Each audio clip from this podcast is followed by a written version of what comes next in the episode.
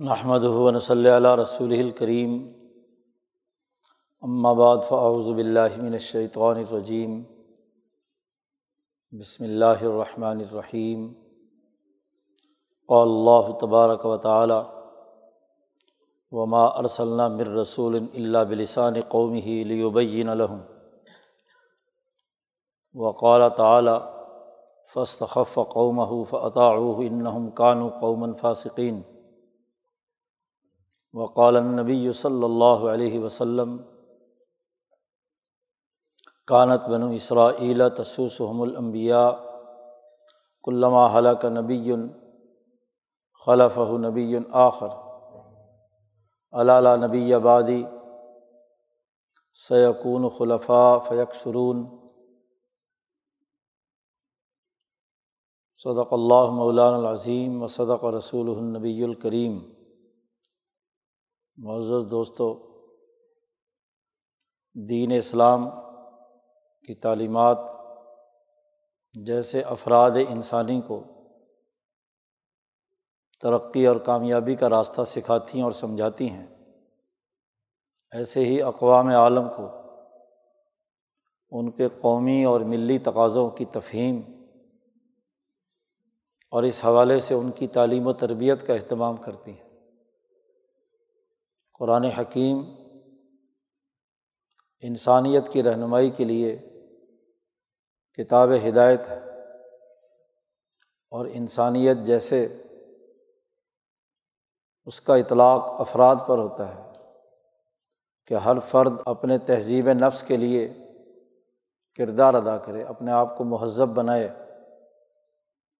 اپنی بڑی ہوئی خواہشات کو ختم کر کے ایک سچا اور صحیح ایماندار انسان اور مسلمان بنے۔ اسی طرح انسانیت چونکہ اجتماعیت پسند ہے اور وہ ایک قومی اور اجتماعی شکل میں زندگی بسر کرتی ہے۔ جیسے فرد کی اپنی ایک اہمیت ہے۔ اشخاص اور افراد اپنی بنیادی اہمیت رکھتے ہیں۔ اسی طرح افراد و اشخاص پر مشتمل اقوام، وہ بھی انسانیت کے لیے ناگزیر ہے اس لیے کہ انسان بغیر دوسرے افراد کے، بغیر اجتماعیت کے، بغیر تمدن اور مدنیت کے نہیں رہتا۔ وہ انسانیت سے علیحدہ ہو کر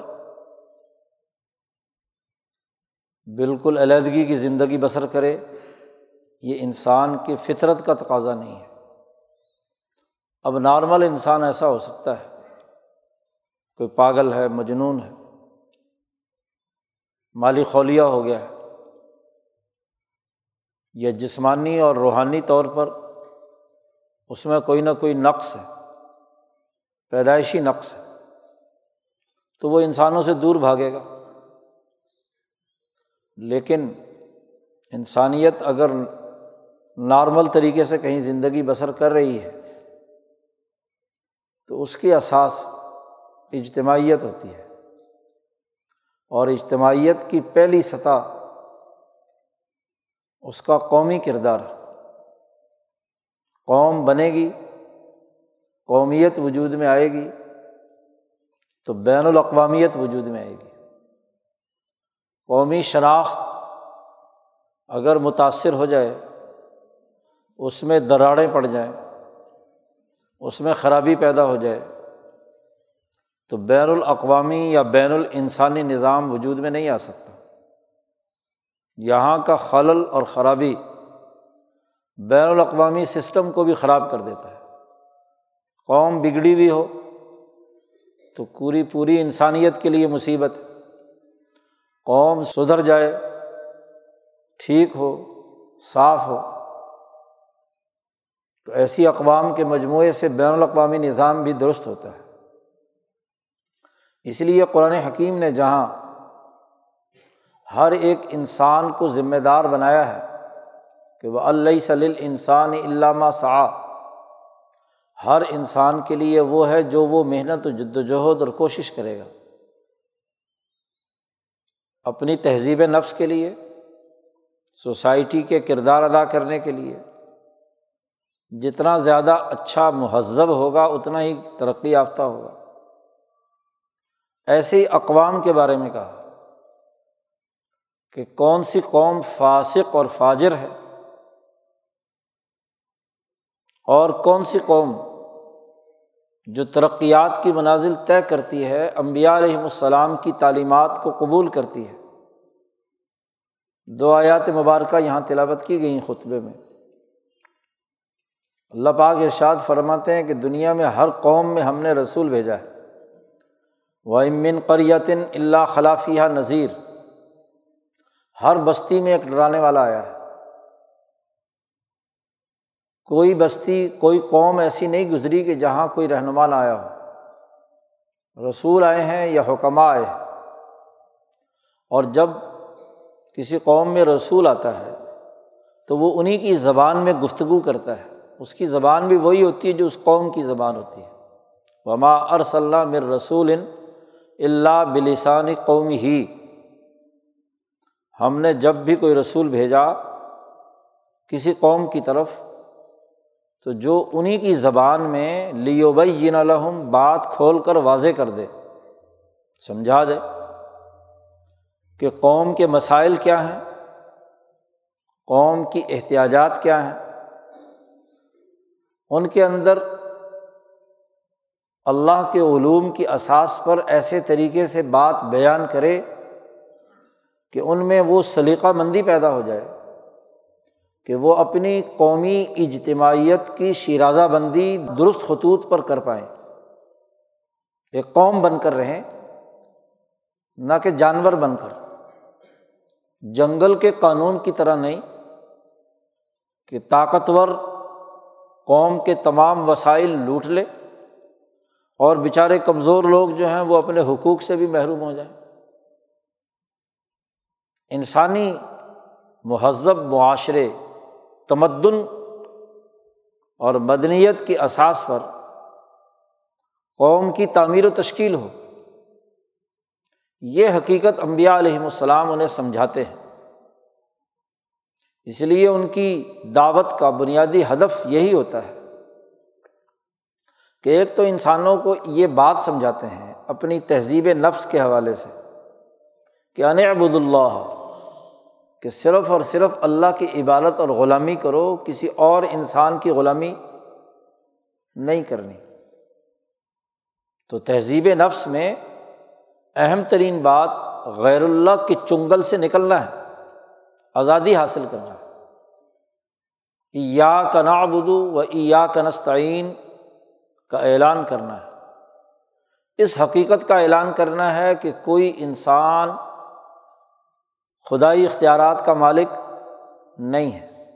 کوئی پتھر، کوئی بت، کوئی قبر، وہ انسانیت کا خدا نہیں ہو سکتا، مالک نہیں ہو سکتا، رب نہیں ہو سکتا۔ رب صرف ایک ہی ہے جو رب العالمین ہے۔ الہ وہی ہے جو الہ الناس ہے۔ مالک وہی ہے جو مالک الناس ہے۔ اللہ تبارک و تعالیٰ۔ تہذیب نفس کا بنیادی قاعدہ اور ضابطہ ان اللہ ہے، اللہ کی عبادت کرنا ہے۔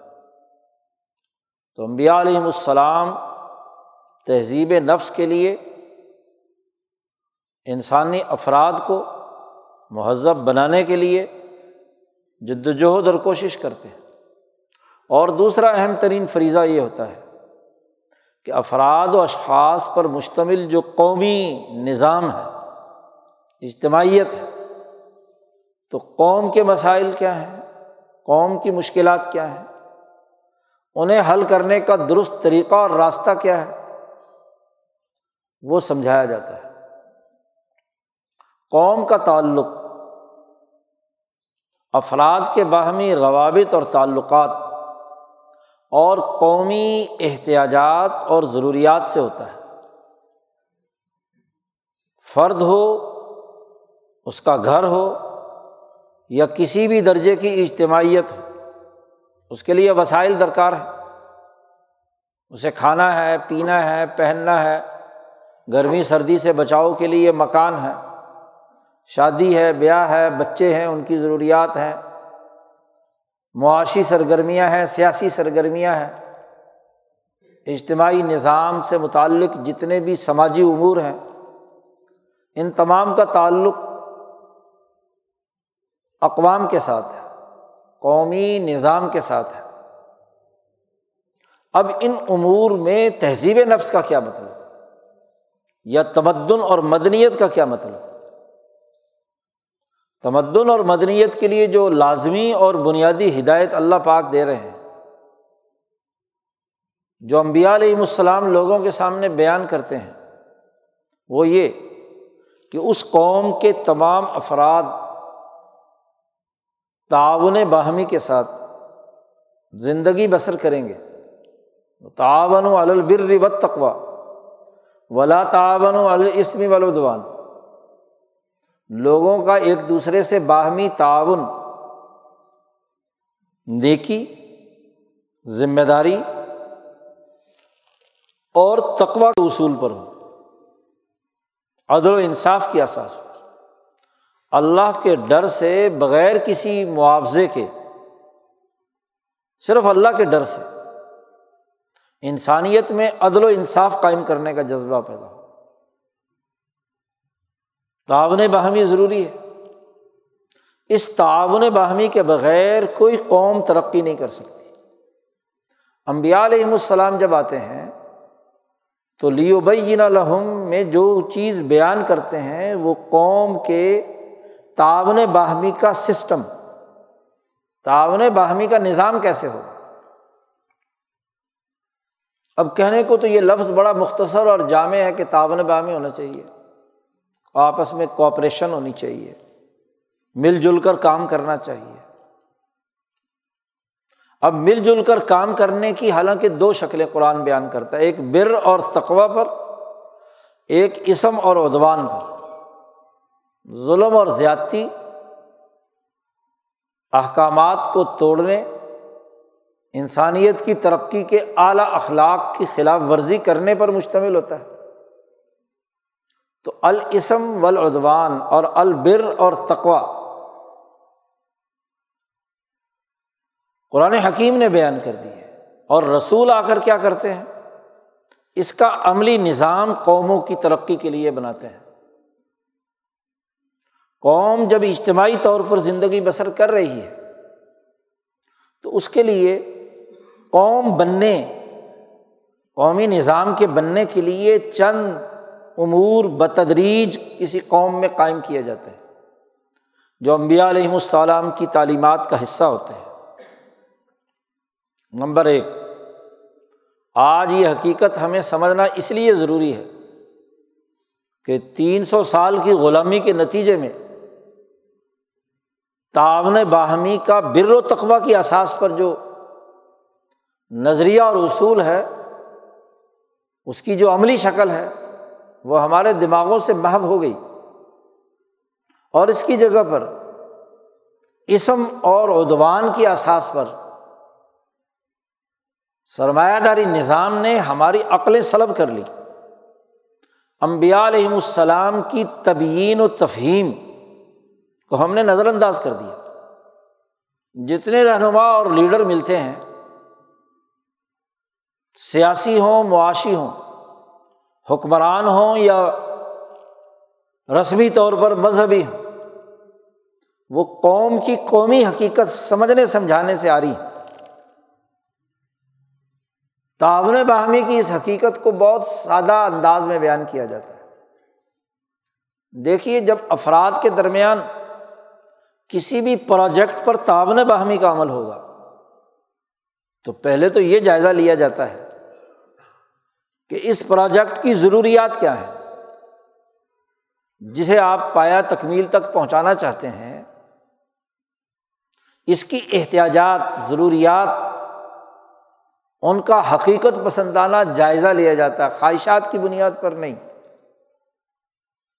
خواہشات اگر کرو تو وہ تو لاکھوں سینکڑوں ہو سکتی ہے اتنی خواہشات ہوتی ہیں کہ ہر خواہش پہ دم نکلتا ہے۔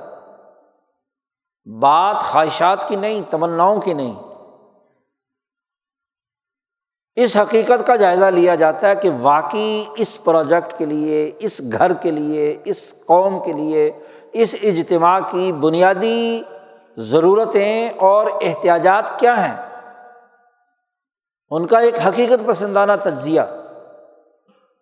اس حوالے سے، فرد ہو تو فرد تو اپنی احتیاجات کو خود اپنے دماغ میں رکھ لیتا ہے کہ میری یہ یہ ضرورتیں ہیں، مجھے بھوک لگی ہوئی ہے، مجھے پیاس لگی ہوئی ہے، مجھے کپڑا پہننا ہے، مجھے مکان کی ضرورت ہے، وغیرہ وغیرہ۔ لیکن جب قوم کی اجتماعی ضروریات کی بات آئے گی، تو اس وقت جب تک قوم کے تمام افراد کی رائے نہ لی جائے، تو اس وقت تک احتیاجات کا تعین نہیں ہو سکتا۔ ایک آدمی اپنی حاجت کو کہے، یہ قومی حاجت ہے۔ تو یہ تو کوئی بات نہیں ہے۔ فرد تو قوم نہیں ہوتا۔ قوم تو افراد سے مل کر بنتی ہے۔ تو افراد سے یہ رائے لینا کہ بھائی آپ کی ضرورت کیا ہے؟ اپنے اپنی احتیاجات بتلاؤ۔ کس آدمی کو کیا مسئلہ ہے؟ کوئی معاشی مسئلہ ہے، کوئی سماجی مسئلہ ہے، کوئی انتظامی مسئلہ ہے۔ احتیاجات کا تعین۔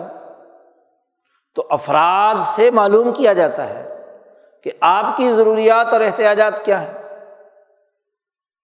پھر ان احتیاجات کا جائزہ لیا جاتا ہے۔ ان احتیاجات کو بیان کرنے، اس کا ڈیٹا اکٹھا کرنے، اس کا تجزیہ کرنے کے لیے رائے سازی کی ضرورت ہوتی ہے۔ ایک آدمی معمولی سی ضرورت ہے اور حاجت ہے، وہ خود بھی کسی نہ کسی طریقے سے اسے پورا کر لیتا ہے۔ اپنی ایک ذاتی حاجت کو قومی حاجت کی رائے بنا کر لوگوں پر مسلط کرے تو یہ رائے تو غلط رائے ہے۔ امبیا علیہم السلام آ کر اپنے حوارین اور اپنے صحابہ کو حقیقی احتیاجات، حقیقی ضروریات کا تعین کرنے اور اس حوالے سے اپنی ایک نفی تلی رائے بنانے کی تربیت دیتے ہیں۔ ان کی آزادانہ رائے ہوتی ہے۔ جی کہ حقائق کی بنیاد پر عقل و شعور کی بنیاد پر، گرد و پیش کے تناظر اور معروضی تناظر، حقائق کے بنیاد پر رائے بنائیں۔ آپ دیکھیے، حضرت موسا علیہ السلام نے جب فرعون کے دربار میں گفتگو کی، تو ایسے عقلی دلائل دیے، نمائندگی کی بنی اسرائیل کی، کہ یہ یہ مسئلہ ہے۔ اور یہ مسئلہ ہر معقول انسان کے سامنے رکھا جائے تو اسے سمجھ میں آ جانا چاہیے۔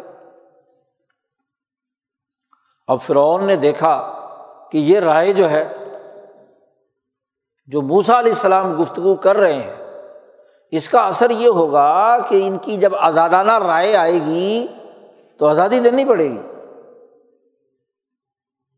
حتیٰ کہ وہ جو فرونی خاندانی کے لوگ تھے، اس کے ساتھ وہ ذرا بیٹھے ہوئے، درباری۔ جن میں سے ایک رجل مومن بعد میں ایک واضح تقریر کے ساتھ اس نے فرعون کے نقطۂ نظر کی تردید کی۔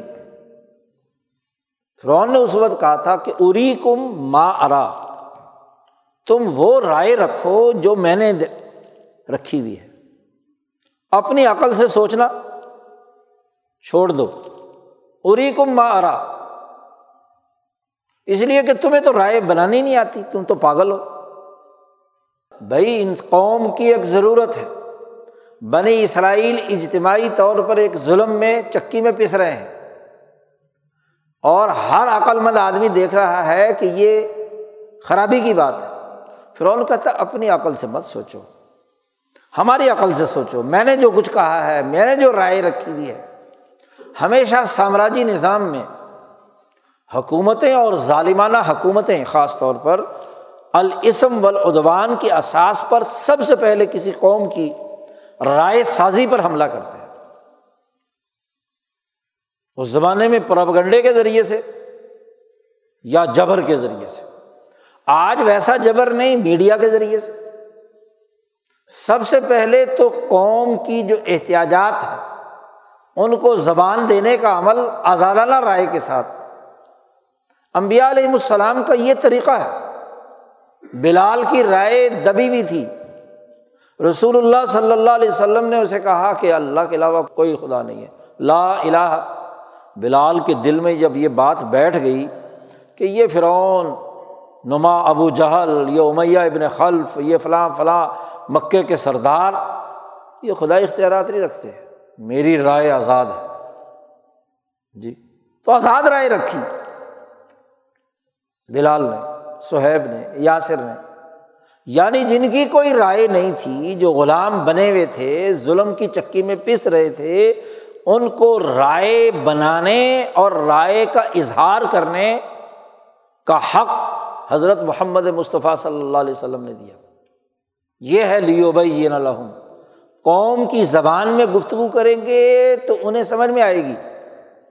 اور اگر ان کے سامنے انگریزی میں گفتگو کریں گے۔ ایسی زبان میں جو وہ نہیں جانتے۔ انہیں کیا پتا کہ کیا کہا۔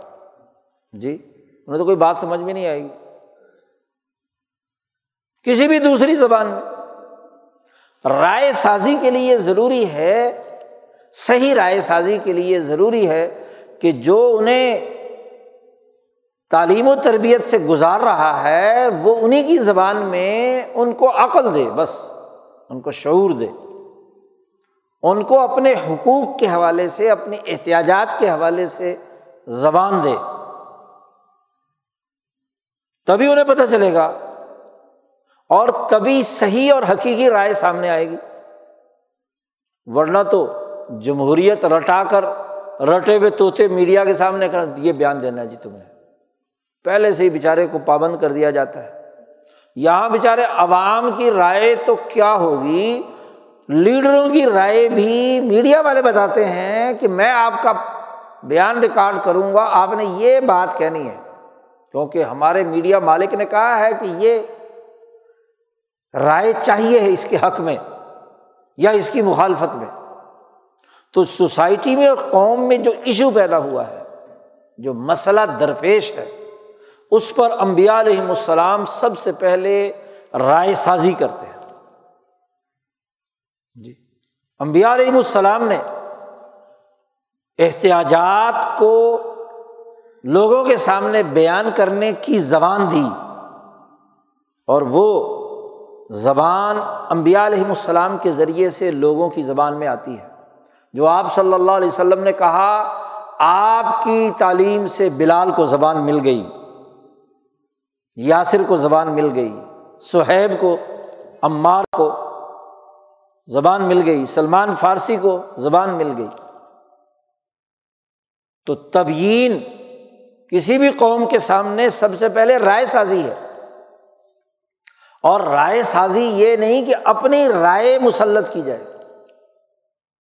رائے سازی یہ ہے کہ آپ اپنی عقل سے، غور و فکر سے اپنی ضروریات کے تناظر میں اس رائے کو بہت اچھے اور عمدہ طریقے سے اجتماعی فورم پر پیش کریں۔ کسی بھی تنظیم، کسی بھی نظام، کسی بھی سسٹم میں سب سے پہلا عمل رائے سازی نہیں ہے۔ اگر ورکر کی رائے نہیں ہے تو کچھ نہیں۔ وہ تو بھیڑ بکریاں ہیں۔ لیڈر جدھر مرضی ہکا کر لے جائے۔ جی۔ تو رائے سازی پہلا عمل جو امبیا علیہ السلام کرتے ہیں۔ وہ نہیں ہوگا جو فرعون نے کہا کہ اری کما ارا، جو میں تمہیں کہتا ہوں، جو میں نے رائے قائم کر لی ہے، تم بھی وہی دیکھو، تم بھی وہی رائے رکھو۔ انگریز سامراج کے دو سو سالہ تسلط کے زمانے میں، اس بر عظیم پاک و ہند پہ انگریز سامراج نے رائے بند رکھی۔ ہندوستانیوں کی کوئی رائے نہیں تھی۔ انیس سو پینتیس تک تو کوئی رائے نہیں تھی، کوئی ووٹ نہیں تھا، کوئی الیکشن نہیں تھا۔ جی۔ سو سال ایسٹ انڈیا کمپنی نے حکمرانی کی اور اسی پچاسی سال انیس سو پینتیس تک ملکہ برطانیہ نے حکومت کی، برٹش شہنشائیت نے حکومت کی۔ اور ان پورے ادوار میں قوم کی زبان بند کر دی۔ رائے بنانے کا عمل چھوڑ دیا۔ ان سے کہا، رائے رکھنی ہے نا، تو اپنی ذات کے بارے میں رکھو۔ روٹی کیا کھانی ہے؟ سالن کیا کھانا ہے؟ پیسے چاہیے، نہیں چاہیے؟ اس طرح کے اور چھوٹے موٹے کام میں تو آپ ہمارے ساتھ سیاست میں آپ نہیں رائے دے سکتے۔ مسجدوں کے وضو خانوں پر لکھوا دیا، سیاست پر گفتگو کرنا منع ہے۔ جی ہر ایک کے دماغ مولویوں کو کہہ دیا، خبردار، ممبر پر بیٹھ کر کوئی رائے نہیں دینی۔ کیونکہ مذہب کا رائے سازی سے کیا تعلق ہے؟ جی۔ عجیب بات ہے۔ امبیا جو زبان دینے آئے تھے، وہ زبان کھینچ لی گئی غلامی کے اس زمانے میں۔ فرعون کے زمانے میں کیا ہوا یا دوسرے ہاں جی اقوام میں کیا ہوا، یہ تو قرآن نے اس کا تجزیہ کیا ہے۔ ہمیں تو قرآن کے اس تجزیے کے تناظر میں اپنی سوسائٹی کو دیکھنا ہے۔ آج یہ رائے سازی کا عمل غلامی کے اسی تسلسل کی تناظر میں آج انیس سو پینتیس سے لے کر اب تک بظاہر رائے سازی کا ایک ڈرامہ رچایا گیا جسے الیکشن کہتے ہیں۔ انڈیا ایکٹ انیس سو پینتیس دی گئے لو جی لوگ رائے دو جی۔ لیکن رائے کا کوئی اعتبار ہے؟ وہ الیکشن ہوتا ہے یا سلیکشن؟ یہ سب کو علم نشرہ ہے۔ رائے سازی کی کوئی بات ہی نہیں۔ نمبر ایک۔ جب رائے نہیں ہوگی تو قوم ترقی نہیں کر سکتی۔ رائے بننے کے بعد دوسرا اہم ترین مرحلہ، کسی بھی قوم کی ترقی کے لیے مشاورت ہے۔ کیونکہ رائے مختلف ہو سکتی ہے نا، افراد کی۔ ایک نے ایک انداز سے سوچا کہ یہ ضرورت ہے اور اس ضرورت کو ایسے پورا کرنا چاہیے۔ حاجت سامنے آ گئی۔ ضرورت سامنے آ گئی، قومی ضرورت، قومی ایشو سامنے آ گیا۔ پھر اس قومی ایشو پر مشاورت ہوگی تو قوم بنے گی نا۔ اگر ہر ایک کو اجازت دے دی جائے کہ اپنے اپنی رائے کے مطابق عمل کرتے رہو، تو قوم تو نہیں بنے گی۔ قوم بننے کے لیے ایک ایسی حقیقی اور بامانہ مشاورت جس کے ذریعے سے تمام آرا کو میرٹ پر پرکھا جائے اور پھر اس کے مجموعے سے جو ایک واضح اور دو ٹوک بنیادی امور سامنے آئے، وہ امور متعین کیے جائیں ایک کام کے کرنے کے ممکنہ کئی پہلو ہو سکتے ہیں۔ حاجات کے تعین کے بھی کئی پہلو ہو سکتے ہیں۔ اس کو فقہ کی اصطلاح میں صبر و تقسیم کہا جاتا ہے، قانونی نظام میں۔ کہ امور تقسیم کر لیے جائیں اور پھر دیکھا جائے کہ کیا اس کام کے نتیجے میں اس طرح کرنے سے یہ حاجت کامل طریقے سے پوری ہوگی یا ناقص طریقے سے؟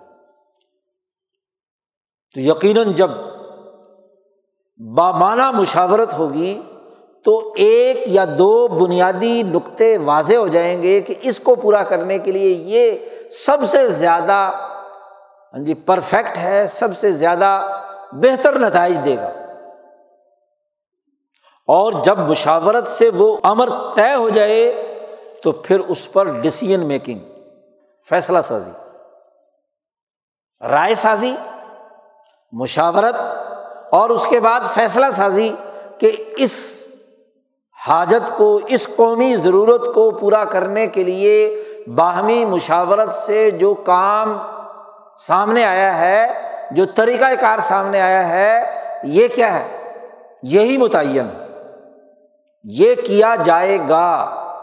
پوری قوم کو پتا ہو کہ یہ قانون بن گیا۔ یہ ڈسیزن کر لیا پوری قوم نے کہ ہم اس طریقے سے زندگی کی اس حاجت کو پورا کریں گے۔ اپنی اس قومی ضرورت کو، یہ قومی ضرورت ہے سب سے پہلے یہ ڈکلیئر کرنا۔ یہ فرد کی یا کسی خاص گروپ کی، کسی سرمایہ پرست گروہ کی کسی چور ڈاکو کی ضرورت نہیں ہے۔ یہ ضرورت پوری بائیس کروڑ عوام کی قومی ضرورت ہے۔ اس قومی ضرورت کا تعین جو ہے وہ باقاعدہ باہمی مشاورت سے ہوگا۔ حقیقی رائے سازی سے، حقیقی مشاورت سے ایک حقیقی قومی مسئلہ ڈکلیئر ہوگا کہ یہ ایک قومی مسئلہ ہے۔ اور اس قومی مسئلے کے حل کا لائے یہ طریقۂ کار اختیار کیا جائے۔ گا اور وہ طریقۂ کار قوم کے تقاضوں، قوم اس وقت کس معروضی حالت میں ہے، کس تناظر میں ہے، اس کی بنیاد پر اس کا مسئلہ یہ حل ہو سکتا ہے۔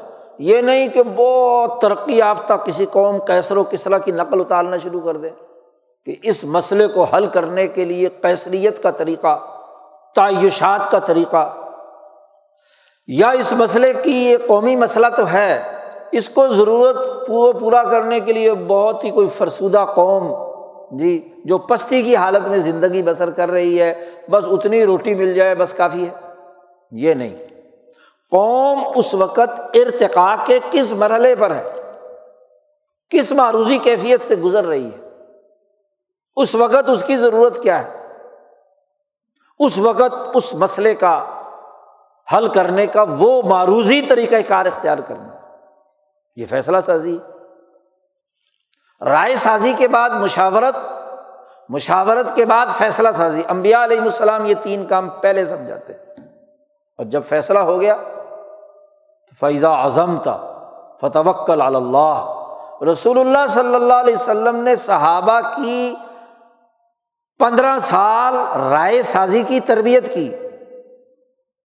عمر فاروق کی، ابو بکر صدیق کی۔ عثمان غنی کی، علی المرتضیٰ کی، بلال کی اور مدینے میں تین چار سال تک سعد بن باز کی، سعد ابن عبادہ کی کاب ابن مالک کی، انصاری جتنے بھی ہیں، اوس اور حضرت کے سرداروں کی۔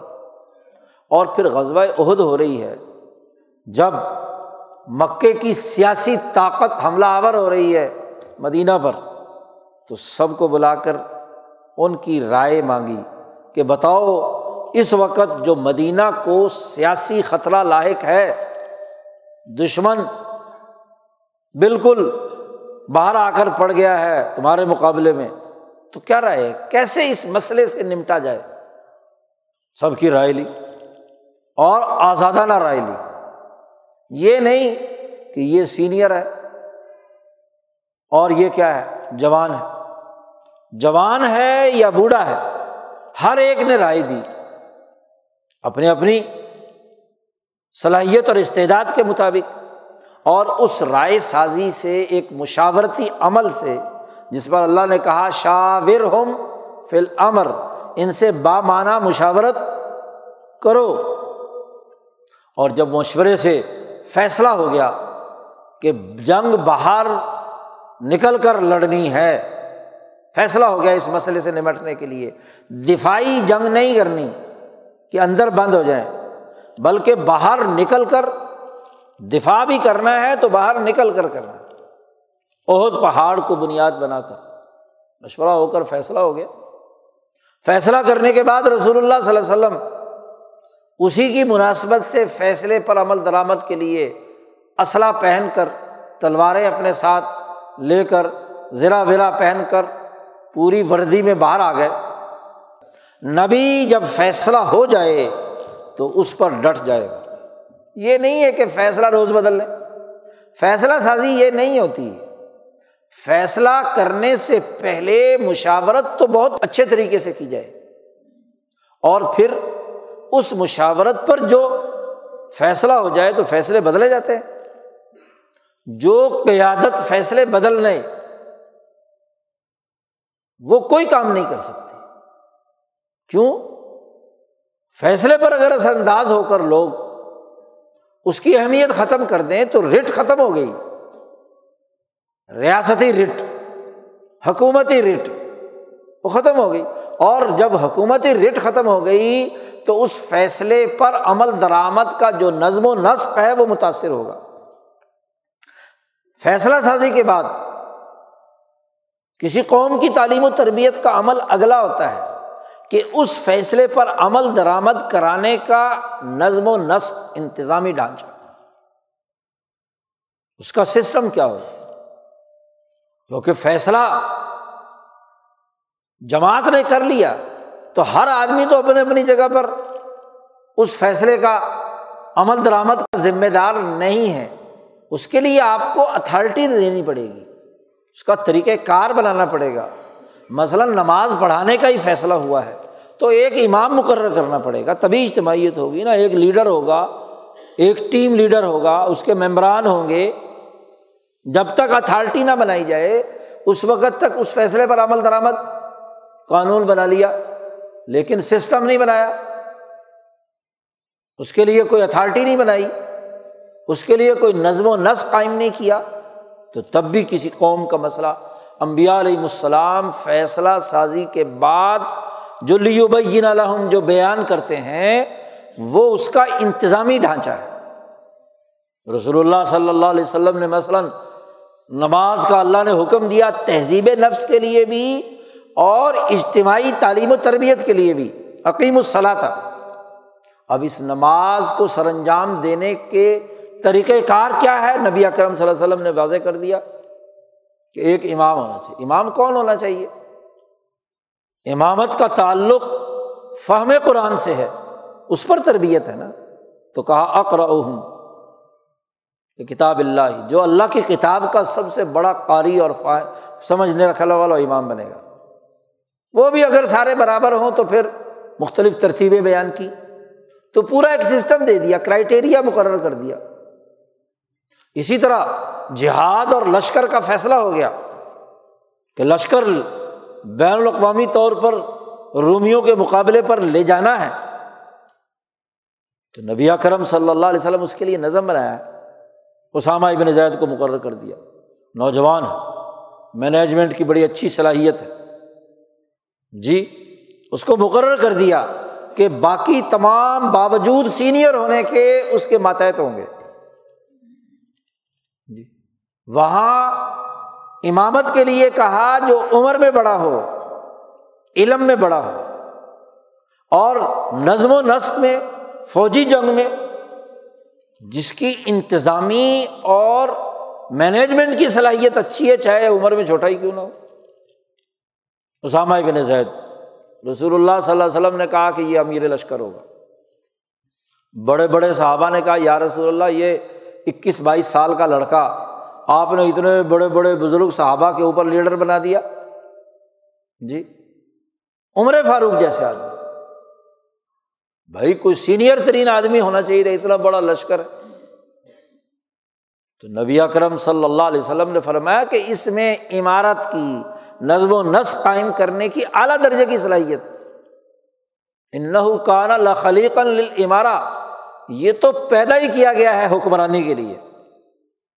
عمارت کے لیے۔ اس میں انتظامی صلاحیت کوٹ کوٹ کر بھری ہوئی ہے۔ یہاں عمر عمر نہیں دیکھی جائے گی۔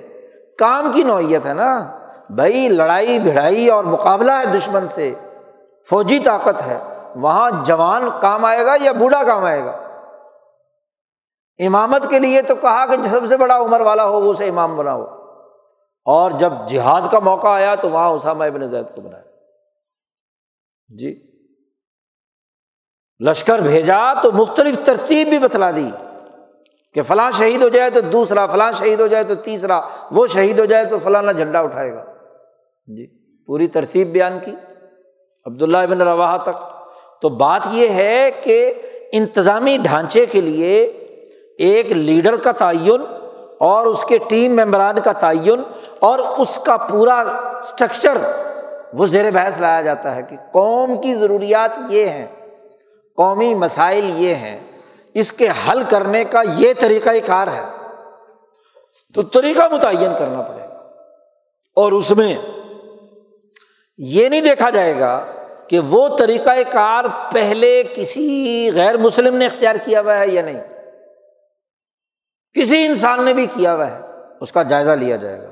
غزوہ خدق کے موقع پر رسول اللہ صلی اللہ علیہ وسلم نے صحابہ سے جب مشاورت کی تو سلمان فارسی نے کہا کہ یہ جو فارسی لوگ ہیں کسرا ایران والے، یہ جب جنگ لڑتے ہیں تو بسا اوقات ایسی صورت حال ہو تو خندق کھود لیتے ہیں کہ دشمن خندق کراس کر کے نہ آئے۔ اب یہ طریقہ جنگ فارسیوں کا تھا۔ اب اس لیے چھوڑ دیا جائے کہ جی چونکہ سامراج نے یہ طریقہ اختیار کیا، اس دور کا سامراج تھا نا، ایران کسرا ایران، جس کے خلاف جنگ لڑ رہے ہیں۔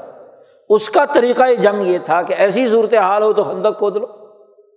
تو اب کہا جائے جی چونکہ یہ سامراجی طریقہ ہے، اس لیے جو ہے نا یہ نہیں اختیار کیا جا سکتا۔ نہیں، بھائی قوم کو خطرہ درپیش ہے، قوم کو بچانا ہے۔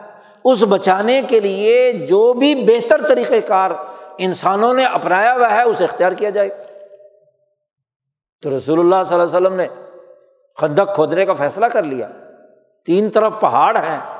چوتھی طرف جو پلین زمین تھی جہاں سے دشمن کے آنے کا خطرہ تھا، وہاں خندق کھودی دو پہاڑوں کے درمیان۔ تو دفاعی نظام کیا ہے؟ مضبوط ہو گیا۔ تو انتظامی امور میں فیصلہ آپ کا اہم ہے۔ انتظامی امور میں یہ نہیں دیکھا جائے گا کہ انتظامی امور یہ کوئی دوسری قوم اپنائے ہوئے ہے تو اپنائے ہوئے تو کیا ہے؟ مسلم ہو یا غیر مسلم؟ تو انتظامات، انتظامی نظام بنا، ڈھانچہ بنایا جاتا ہے۔ کس کے ذریعے سے قوم کے یہ مسائل حل ہوں؟ کوئی سا بھی نظام ہو۔ جی؟ کہ جس کے ذریعے سے ان قومی مسئلہ حل ہونا چاہیے۔ جی؟ اور پھر انتظامی ڈھانچہ بنانے کے بعد ایک اہم ترین مرحلہ کسی قوم کے لیے یہ ہوتا ہے کہ اس انتظامی عمل کی نگرانی کہ کیا رائے صحیح تھی؟ رائے پر مشاورت صحیح تھی؟ مشاورت پر آگے فیصلہ سازی صحیح تھی؟ فیصلے پر عمل درآمد کے لیے جو انتظامی عمل ہو رہا ہے، اس انتظامی عمل کے اندر کوئی کوتاہی تو نہیں ہوئی؟ اس کا نگران ایک ہونا چاہیے۔ جو امور سر انجام دیے جا رہے ہیں وہ نگرانی بھی کرے اور اس کی رہنمائی بھی دے۔ نگرانی اس کے بغیر نہیں ہوتی، نگرانی کا کام جاسوسی تھوڑا ہی ہوتا ہے۔ نگرانی کا کام تو یہ ہے کہ قوم ایسے افراد منتخب کرتی ہے، ایسا ایک فورم بناتی ہے جو انتہائی عقل مند، سمجھدار ہاں جی جو نگرانی کا کام کرتے ہیں۔ ان کی تربیت امبیا علیہ السلام کرتے ہیں۔ حضرت موسا علیہ السلام نے اپنے بعد اپنے جانشین ہاں جی یوشا بن نون کی تربیت کی۔ ان کے ساتھ اس دوسرے آدمی کو ساتھ شریک کیا کہ دیکھو یہ جو بارہ آدمی ہاں جی وہ ادھر ادھر قافلے کی طرف جا رہے ہیں۔ جی وہ جو دشمن پر بستی میں داخل ہونا تھا۔ کہ صورت حال کیا ہے؟ پوری قوم کہہ رہی ہے کہ جی ہم نہیں لڑتے۔ انت و کا فقات انا ہا قائدون۔ تم اور تمہارا رب جا کر لڑے۔ ہم تو یہاں بیٹھے تو لوگ بھیجے کہ بھائی جا کر وہاں سے پتہ کر کے آؤ۔ تو نگرانی کے ذریعے دو آدمی ساتھ گئے۔ تو نگرانی والوں نے آ کر کہا کار رجولانی من الدین یخافون انعام اللہ۔ دو آدمیوں نے آ کر رائے دی کہ بھائی وہاں تو حالات ہاں جی کمزور ہے تم جب حملہ کرو گے تو ان کا شرازہ بکھر جائے گا۔ گھبراؤ مت، مقابلہ کرو۔ گویا کہ رائے پر اور اپنی رائے اور فیصلے پر اور اپنے انتظام پر اعتماد، حوصلہ افزائی۔ اس میں اگر کوئی کمی اور کوتاہی ہے کام کرنے میں تو رہنمائی، کہ اس طریقے کار سے حملہ کر لو، اس طریقے سے کام کر لو۔ جی۔ تو یہ نگرانی کا عمل ہوتا ہے۔ تو قوم بنتی ہے ان پانچ چھ چیزوں سے۔ رائے سازی سے، مشاورت سے، فیصلہ سازی سے، اس پر انتظام سے، اس پر نگرانی کا نظام۔ اس سے قومیں، قوم کی اپنی شناخت وجود میں آتی ہے۔ کوئی جماعت ہو، کوئی پارٹی ہو، کوئی ادارہ ہو، کوئی قوم ہو، حتیٰ کہ بین الاقوامی نظام بھی ہو، اس میں یہ پانچ چیزیں چاہیے۔ تب تو قوم آزاد ہوتی ہے۔ امبیا علیہم السلام کے حالات کا جائزہ لوگ قرآن بیان کرتا ہے۔ ابراہیم علیہ السلام، بلکہ نو علیہ السلام سے لے کر رسول اللہ صلی اللہ علیہ وسلم تک، ہر قوم میں جو نبی بھیجا، اس نے ان پانچ امور پر قوم کی تعمیر و تشکیل کے حوالے سے کردار ادا کیا۔ امبیا کی تمام تقریریں جو اپنی قوم کے ساتھ انہوں نے کی ہیں، تہذیب نفس سے متعلق ہے عبد اللہ اور دوسری وجتنب الطاعود تاغت سے بچاؤ اور اس کی رائے سے آزاد ہو کر اپنی رائے بنانے کا عمل۔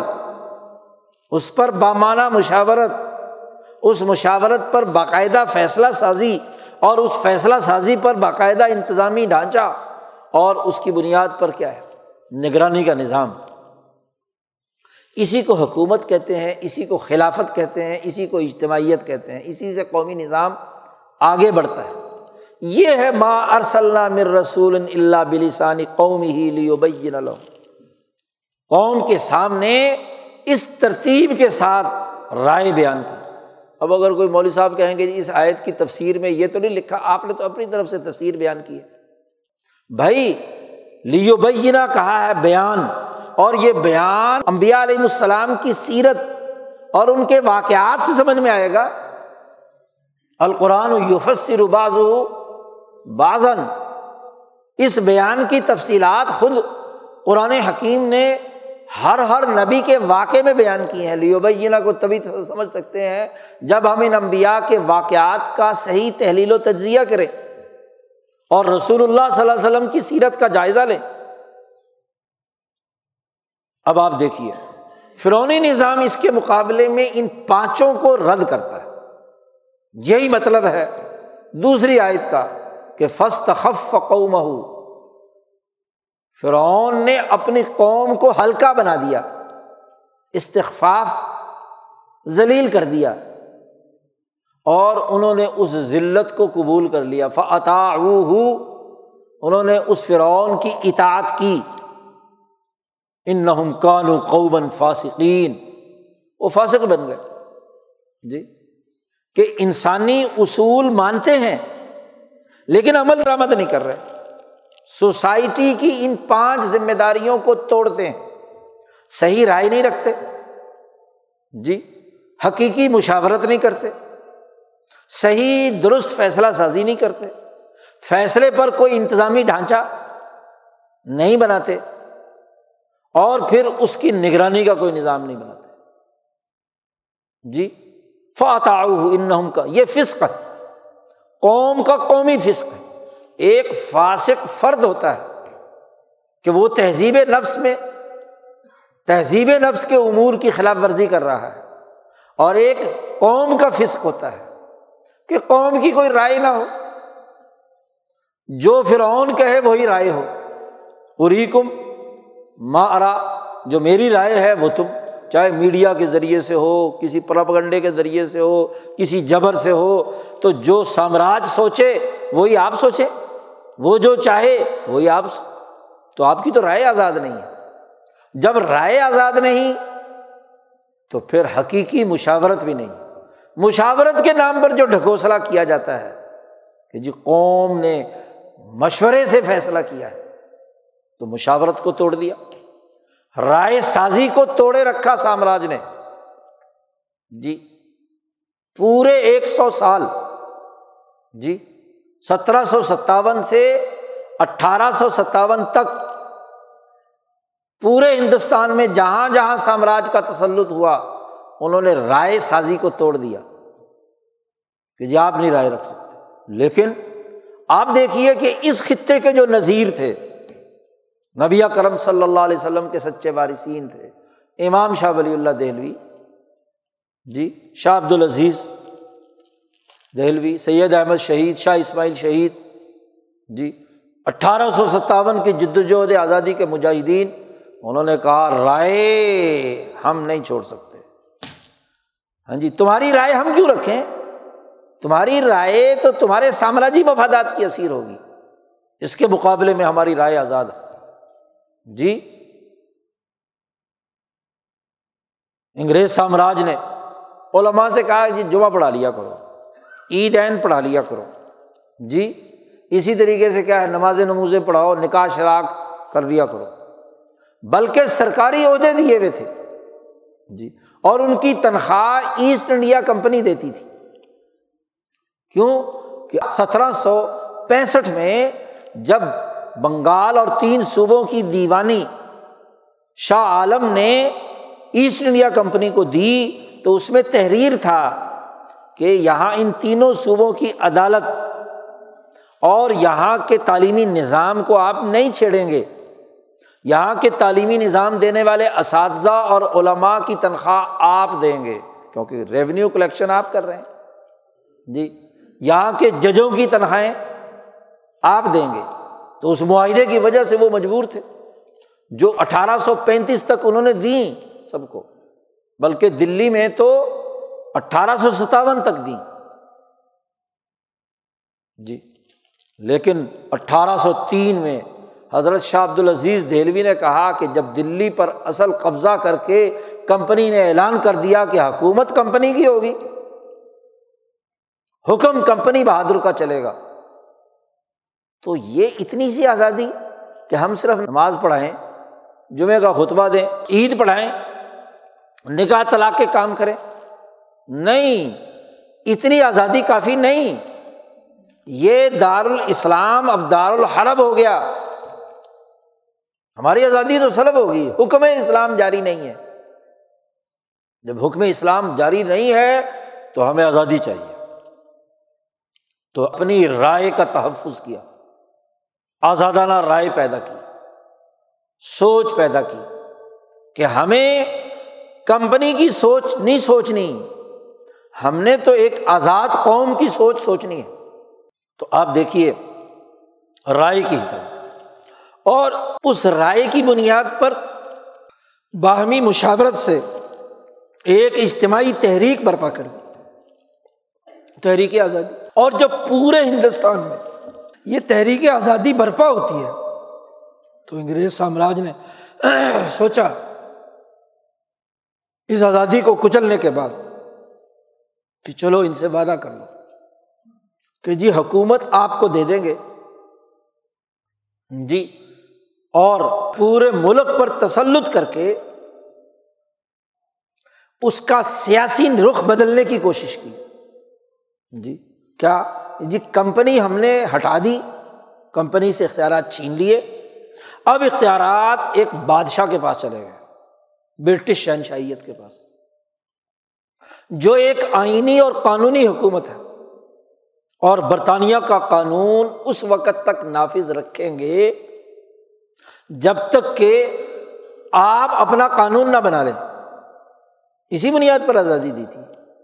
اور یہ کہ ہمارا ہندوستان پر ناجائز قبضہ ہے، ہم یہ قبضہ چھوڑیں گے اس شرط پر کہ آپ حکومت چلانے کی، نظم و نسق قائم کرنے کی صلاحیت اپنے اندر پیدا کر پہلے سو سال صلاحیت ختم کی۔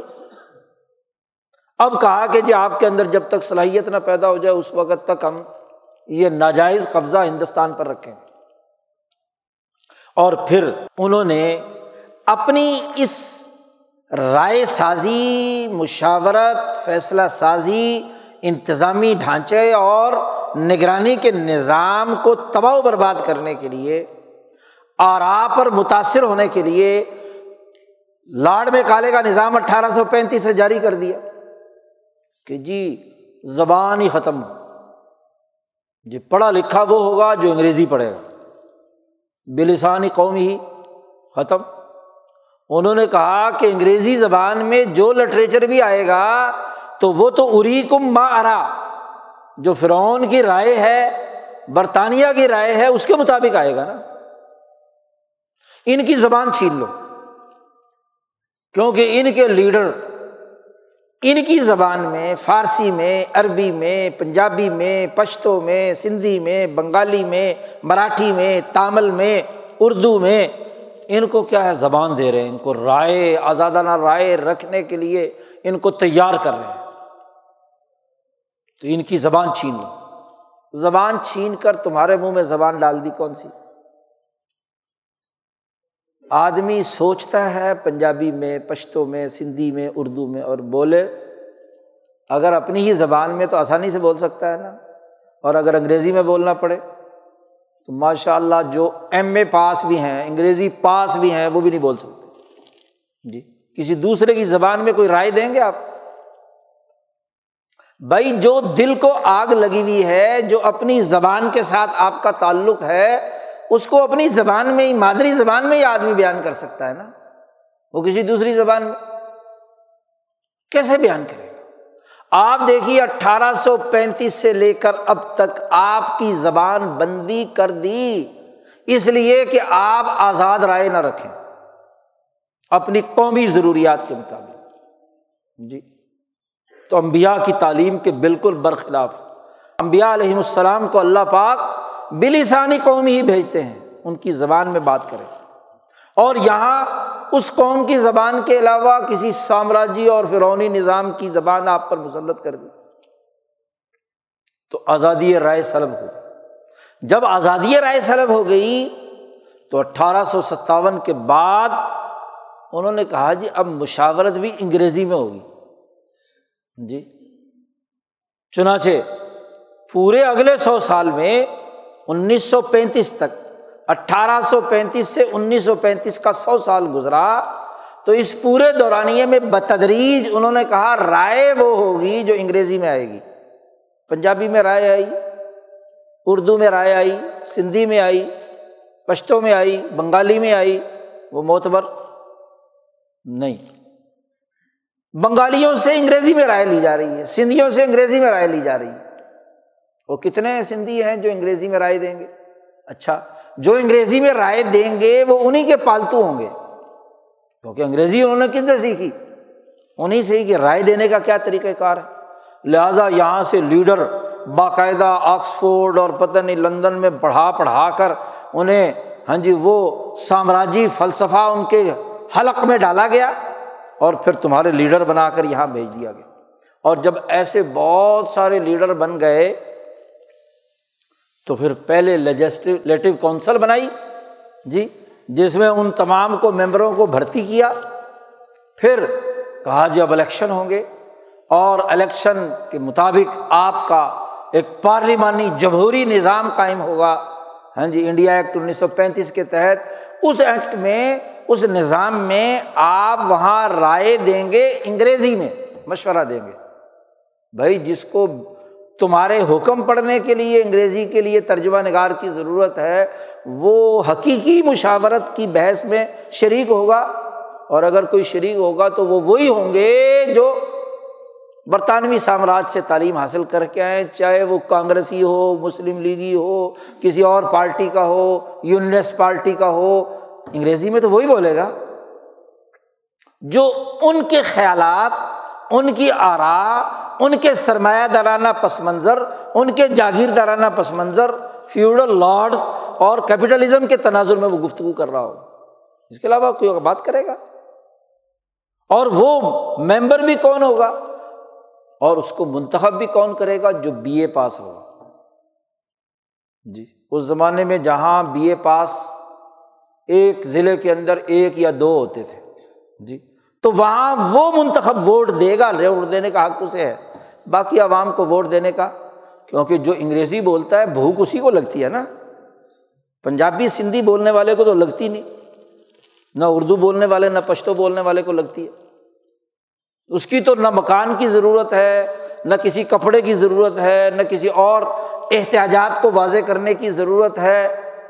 صرف اسی کو لگتی ہے جس کو انگریزی پڑھی ہوئی ہے۔ جی تو زبان مسلط کر دی۔ مشاورت بھی کس میں؟ انگریزی میں۔ اچھا جی فیصلہ سازی بھی کس میں؟ اسی میں۔ مشاورت کے بعد کیا فیصلہ ہوا؟ تو فیصلہ بھی اری کم با ارا کی تشریح ہے کہ جو برطانوی سامراج نے چاہا، پارلیمنٹ وہ فیصلہ کرے گی، اسمبلی وہ فیصلہ کرے گی۔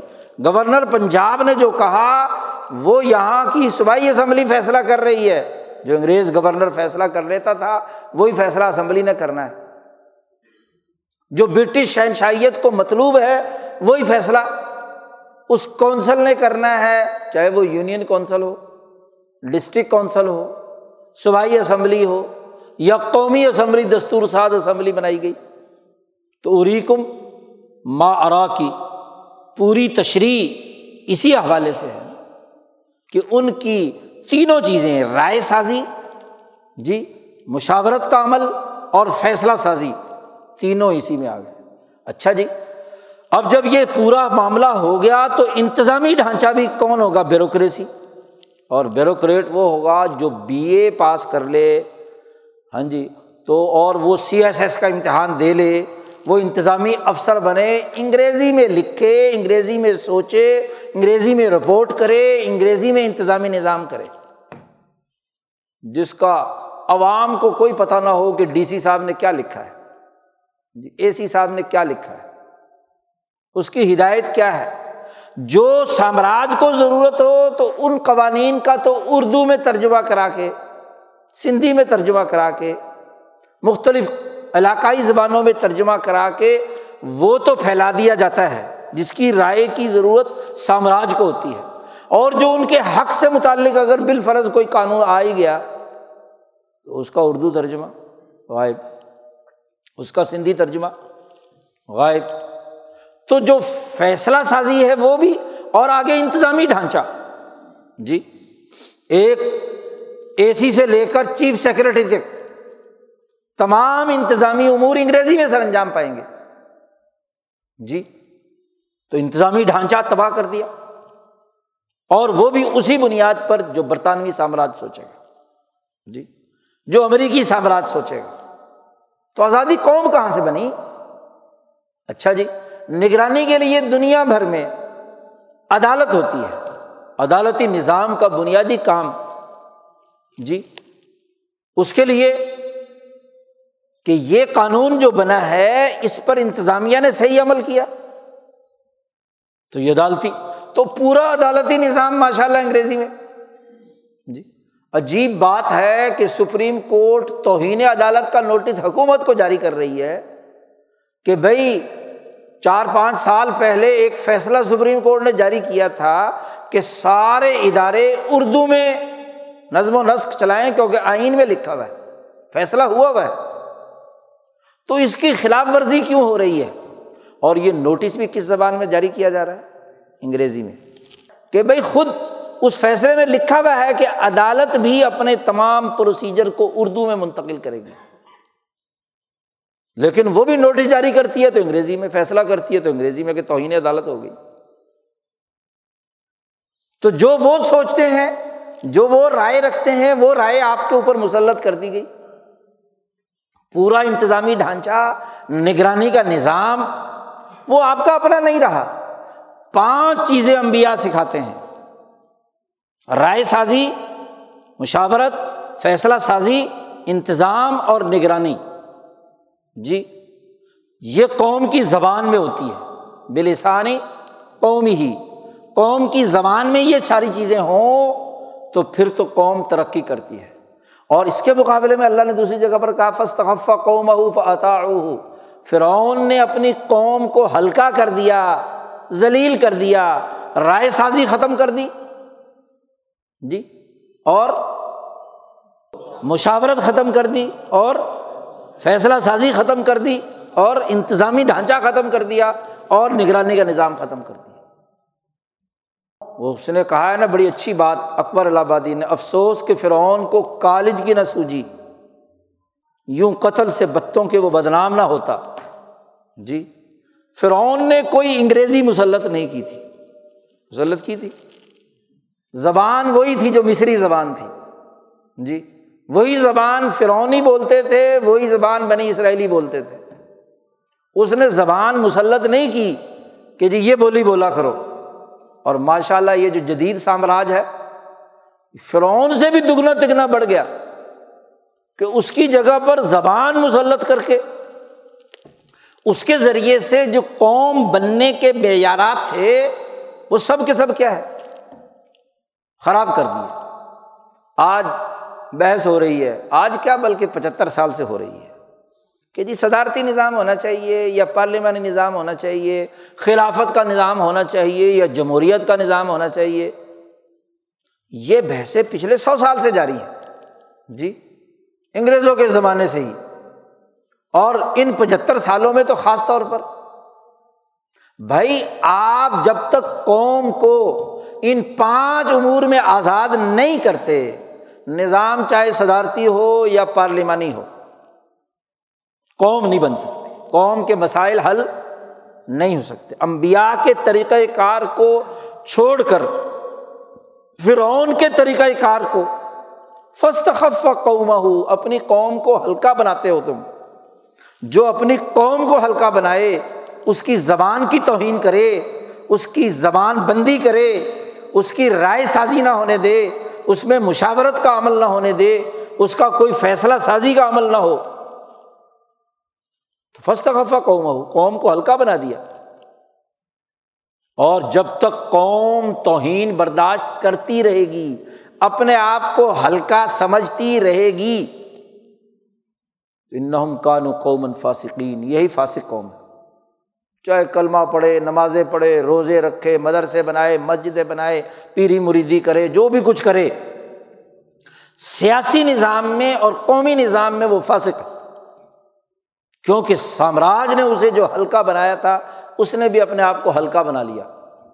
شرم نہیں آتی ان وزرا کو یہ کہتے ہوئے کہ آئی ایم ایف کی شرائط منظور کرنی پڑتی ہیں، اس لیے کہ جی امریکہ ہمیں قرضہ دیتا ہے۔ کوئی حکومت اس کے اثر سے آزاد نہیں ہو سکتی۔ تو پھر تمہاری آزادی کس بات کی؟ ہے کس بات کا یوم آزادی مناتے ہو؟ کس بات کی قومی شناخت کی بات کرتے ہو؟ وہ ابھی کسی نے ہاں جی تقریریں شیئر کی ہوئی ہیں، بھٹو صاحب کی بھی، نواز شریف کی بھی، بے نظیر کی بھی، اور آج عمران خان بھی یہی کہہ رہا ہے۔ کہ جی یہ جو مہنگائی ہے، یہ تو عالمی سطح پر ہے۔ بھٹو صاحب نے عجیب منطق دی ہے۔ کہتے ہیں کہ جی ہمارا چونکہ دوستانہ اربوں سے ہے، مہنگائی ہوئی ہے اس لیے کہ اربوں کی ہم، موقف کی ہم مدد کرتے ہیں، تو اربوں نے تیل کی قیمت بڑھا دی۔ اس کی وجہ سے مہنگائی ہو گئی۔ تو اب کیا کیا جائے کہ جی تیل انہوں نے بڑھایا ہے اور ہمیں اربوں کی حمایت کرنی ہے تو کیوں کرنی ہے بھائی تمہیں؟ سوال تو یہی ہے، تمہاری اپنی قوم نہیں ہے، تمہاری اپنی زبان ہے، اپنی تہذیب ہے، اپنے خطے میں ہو۔ تو تم اربوں کی مدد کے نام پر ان کے مہنگے تیل کو تم بھی کہو کہ جی ہم نے یہ مہنگائی انہوں نے کر دی ہے۔ اور اگر یہ حقیقت ہے کہ ان کے مہنگا کرنے اور ان کے ساتھ تمہارے تعلق کے نتیجے میں یہ سب کچھ ہوا ہے۔ تو پھر تمہاری آزادی کیا ہے؟ انکار کرو کہ ہم آزاد نہیں ہیں، ہم اربوں کے غلام جی؟ ہم امریکہ کے غلام ہیں۔ تو یہ تو اعتراف ہے۔ ہاں جی یہی نواز شریف کہتا ہے، چار پانچ سال حکومت کرنے کے بعد تقریر کرتے ہوئے کہتا ہے، یہ مہنگائی تو جی عالمی ہے۔ کیا کریں جی عالمی سطح پہ مہنگائی ہو گئی۔ اس نے تو سارے ملک گنوا دیے، بھٹو صاحب نے چین بھی، روس بھی، امریکہ بھی، عرب بھی، فلانی جگہ، ساری جگہ مہنگائی مہنگائی۔ اس کا مطلب عالمی سرمایہ داری نظام کی جگڑ بندی ہے نا۔ اس کا تسلط ہے۔ تو پھر کس قومیت کی بات کرتے ہو؟ جی نواز شریف بھی کہتا ہے، کیا کریں جی عالمی میں؟ بے نظیر کہتی عالمی مہنگائی ہے۔ آج عمران خان کہتا ہے جی پوری دنیا میں مہنگائی ہے، اس لیے مہنگائی ہو گئی۔ تو بھائی تم اعتراف کرو کہ تم ایک بین الاقوامی سامراجی سرمایہ داری نظام کے اندر جی رہے ہو اور وہ مہنگائی کرتا ہے، وہ سرمایہ پرستی کی بنیاد پر تم پر چیزیں مسلط کرتا ہے اور تم اپنی قومی شناخت کو ذلیل کر کے ان کے قدموں میں بیٹھتے ہو۔ جی قومی آزادی تو تب ہوگی کہ تم اس بین الاقوامی سامراجی نظام کے تسلط سے نجات حاصل کرو۔ گویا کہ حقیقی آزادی حاصل نہیں کی۔ آج بھی اگر فیصلہ برطانیہ کرے، آج بھی امریکہ کرے، آج بھی ارب ممالک کریں، تو آپ بتلائیے کہ پھر آپ کی قومی آزادی کہاں ہے؟ تو فسٹ خف قوم جو فرعون نے اپنی قوم کو ہلکا بنا دیا تھا۔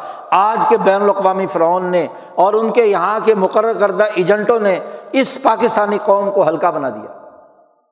اور جو اس ہلکا پن کو قبول کیے ہوئے ہیں، قرآن نے ان کے بارے میں واضح کہہ دیا ان کانو قومن فاسقین۔